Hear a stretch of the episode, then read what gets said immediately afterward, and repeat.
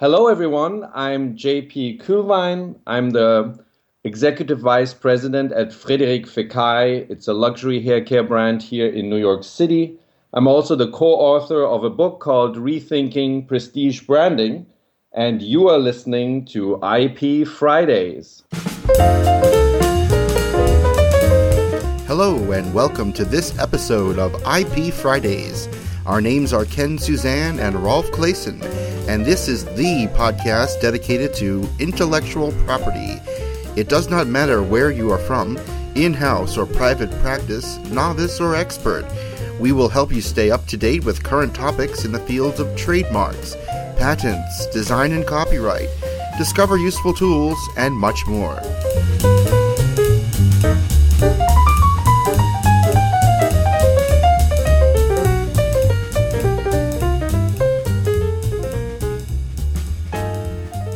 Welcome to episode 48 of IP Fridays. Today we have an interview with Jeffrey Ranck, who is a former Assistant General Counsel of Microsoft, and he will report about his time at Microsoft and what he learned from his time at Microsoft for his own practice.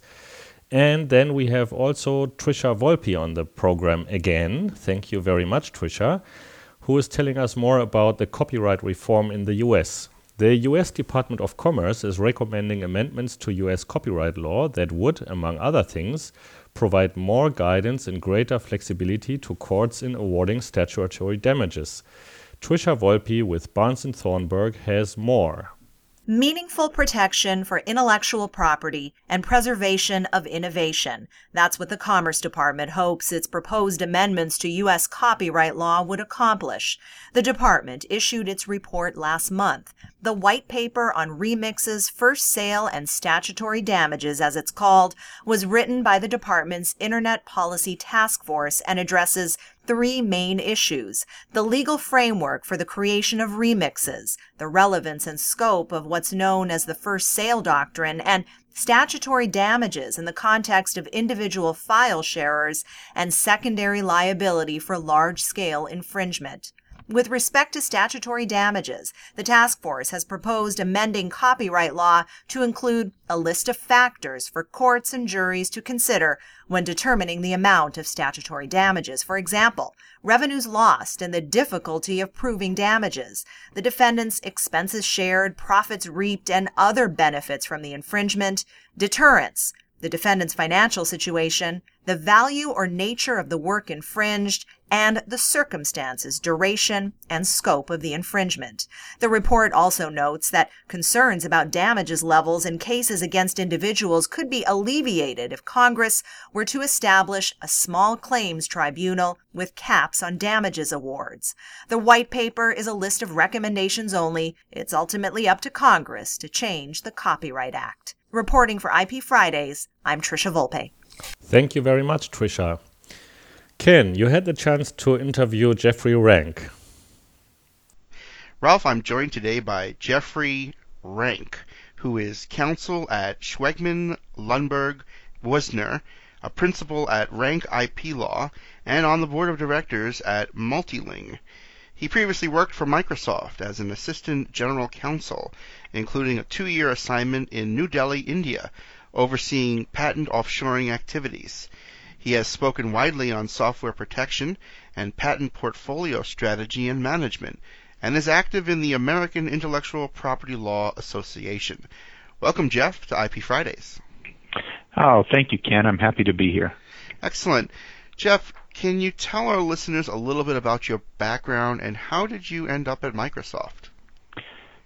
Oh, you bet. I started out as an electrical engineer. I worked in the defense industry for 10 years, and then when the Berlin Wall came down and the cuts happened, I went back to law school and became a patent attorney. I was in private practice for a while and ended up at Microsoft and spent 14 years there. Mm. And uh, now I'm back in private practice. So it's how sort of how did I end up at Microsoft? Uh, I, we did some work for them. They were one of our clients, and they asked me to come, uh, you know, work for them at uh, you know kind of early days, I guess, not that early, but mm-hmm. earlier days in the patent group. And what was Microsoft's approach to building its patent portfolio when you arrived?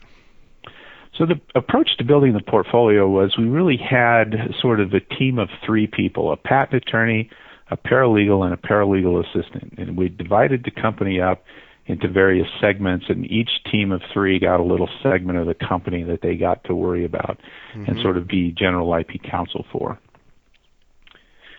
And we met with the business leaders to, you know, gather out the interesting things that they were doing and, you know, go ahead and, you know, put the patents in process. But we all sort of operated, you know, a little bit independently of each other, um, although, you know, the attorneys talked to each other quite a bit. Yeah. Now, were were there goals of the department um, that that you looked at and you established in connection with the portfolio?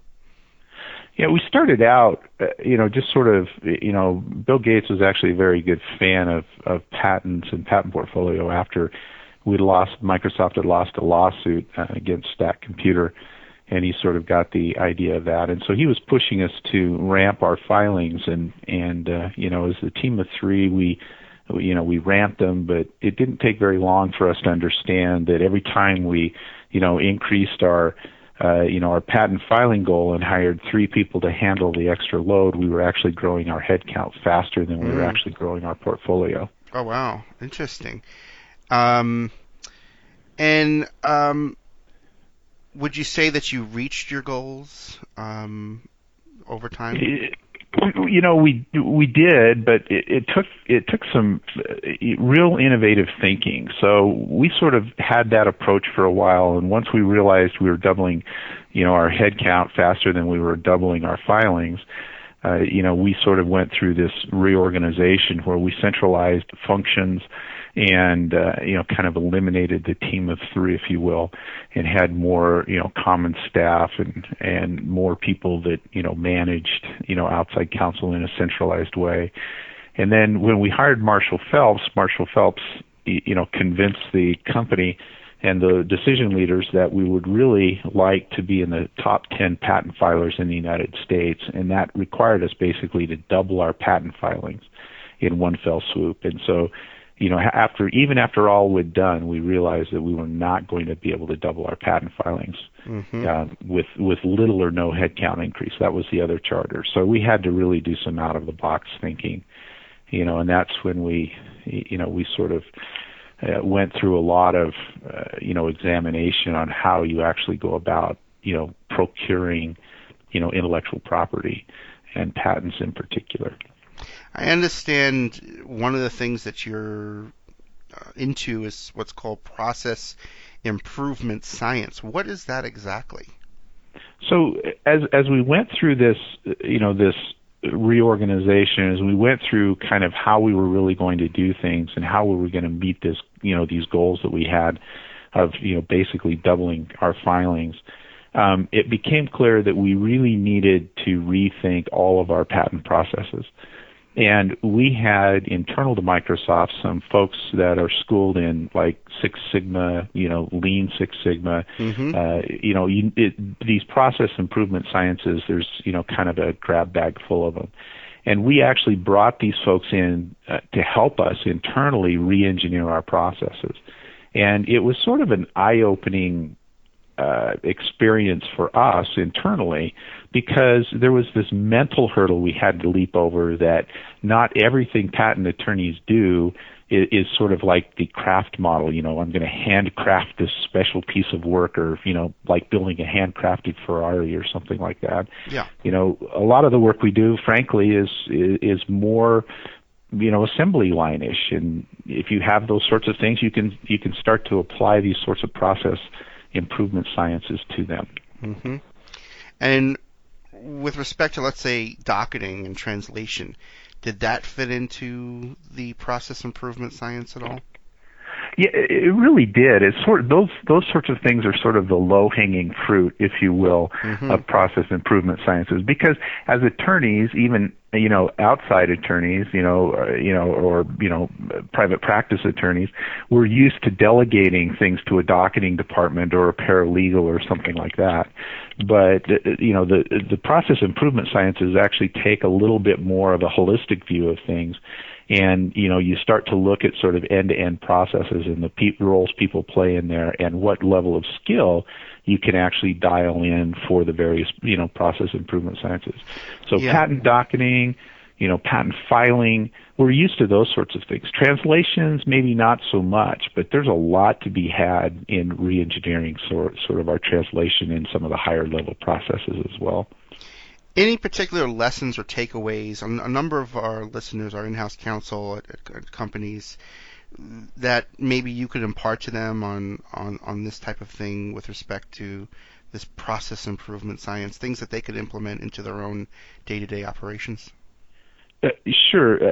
I, will just go just a couple of quick points. The first point is, as you sit down and rethink about you know your job, you should ask yourself, I think, two major questions. The first question is, if I had extra time and money or resources, you know, fill in the blank, whatever you need, what would I be spending my time on that would add more value to my position?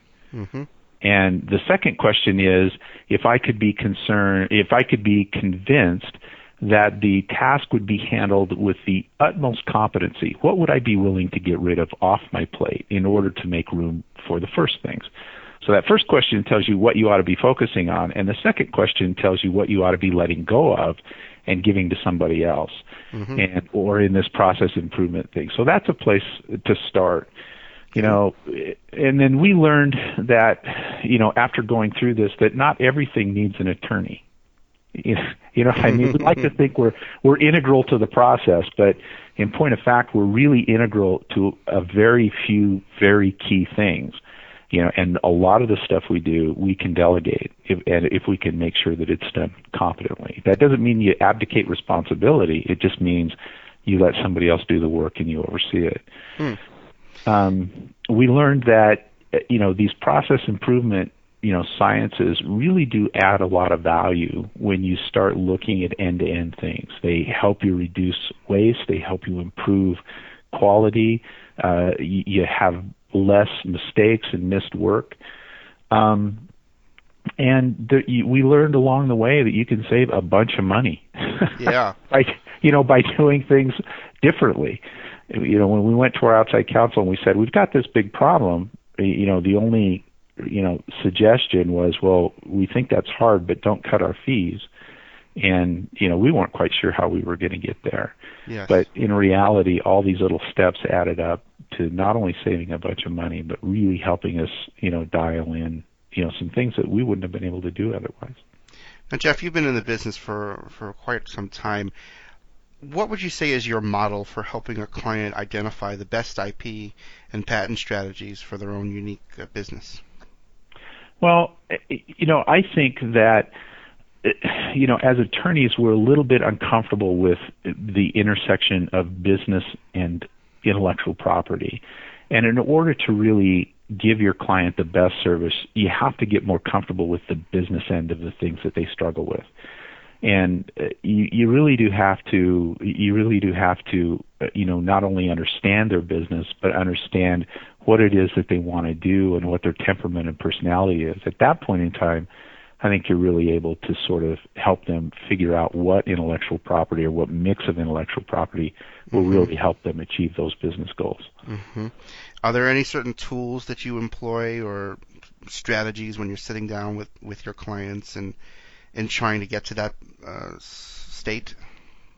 You know, there are there are several you know there are better tools to help analyze existing portfolios and you know help them understand what it is that they're covering mm-hmm. but there's really no tools for helping them understand how to employ what it is they have to support their business processes okay. and so you know so it really this is one of those areas where attorneys you know with the right background and the right you know ability to sort of step in really add value for a client. Yes. And so this is one of those things that I think shouldn't be delegated. You know, these are things yes. that you should be involved in. Uh, you know, to a, to a large degree. Bring our listeners up to date. What are you doing now, and uh, how are you applying what you learned at Microsoft uh, to your clients' patent portfolios of today? Sure. I, you know, I'm of counsel to Schwegman Lundberg Woessner. They're a great firm. I love these guys, and I do uh, you know, a lot of work with you know people there and the clients there. I'm also you know in my own firm uh, starting you know down the path of helping you know businesses understand how to build you know portfolios and so you know the firm that I'm that I've started is you know directed to try to bring some of these learnings I have to Microsoft to mm-hmm. you know clients uh, you, you know to to smaller IP clients you know in uh, basically a part-time in-house counsel IP counsel role. Mm-hmm. And you're on the board at Multiling. What is Multiling? So Multiling is a patent translation company. They do mostly patent translations. Mm-hmm. Uh, you know, they're they're sort of very very innovative in the way that they've approached things. They've uh, you know they've taken this. Uh, they're very aligned with sort of what we learned at Microsoft. They're aligned with these sort of processes and process improvements. Okay. And while I'm on the board there, I've been able to sort of introduce them to some of the experts we used at Microsoft and they've found value in helping that having them come in and re-engineer their processes so that they can pass you know that learning and that savings along to their clients. It's been kind of fun yeah. to really see that all happen. Well, it sounds like you've got your hand in a lot of different things these days, and I'm so glad you took the time to speak with us here at IP Fridays. I hope you continue to listen to our program, and, and thanks again for participating. And thank you, Ken. I, I, it's been a pleasure to be here. Thank you. All right, bye bye.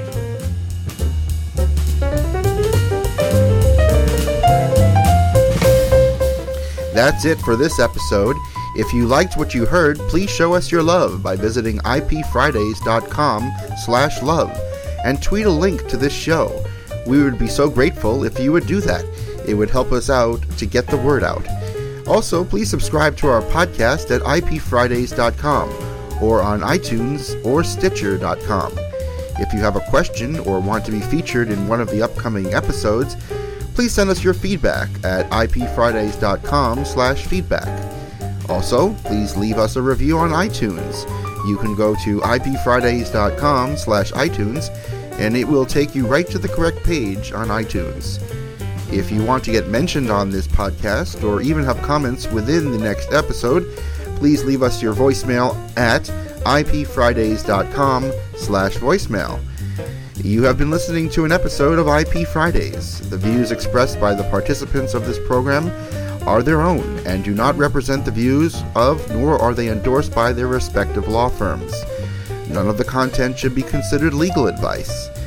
The IP Fridays podcast should not be construed as legal advice or legal opinion on any specific facts or circumstances. The contents of this podcast are intended for general informational purposes only, and you are urged to consult your own lawyer on any specific legal questions. As always, consult a lawyer or patent or trademark attorney.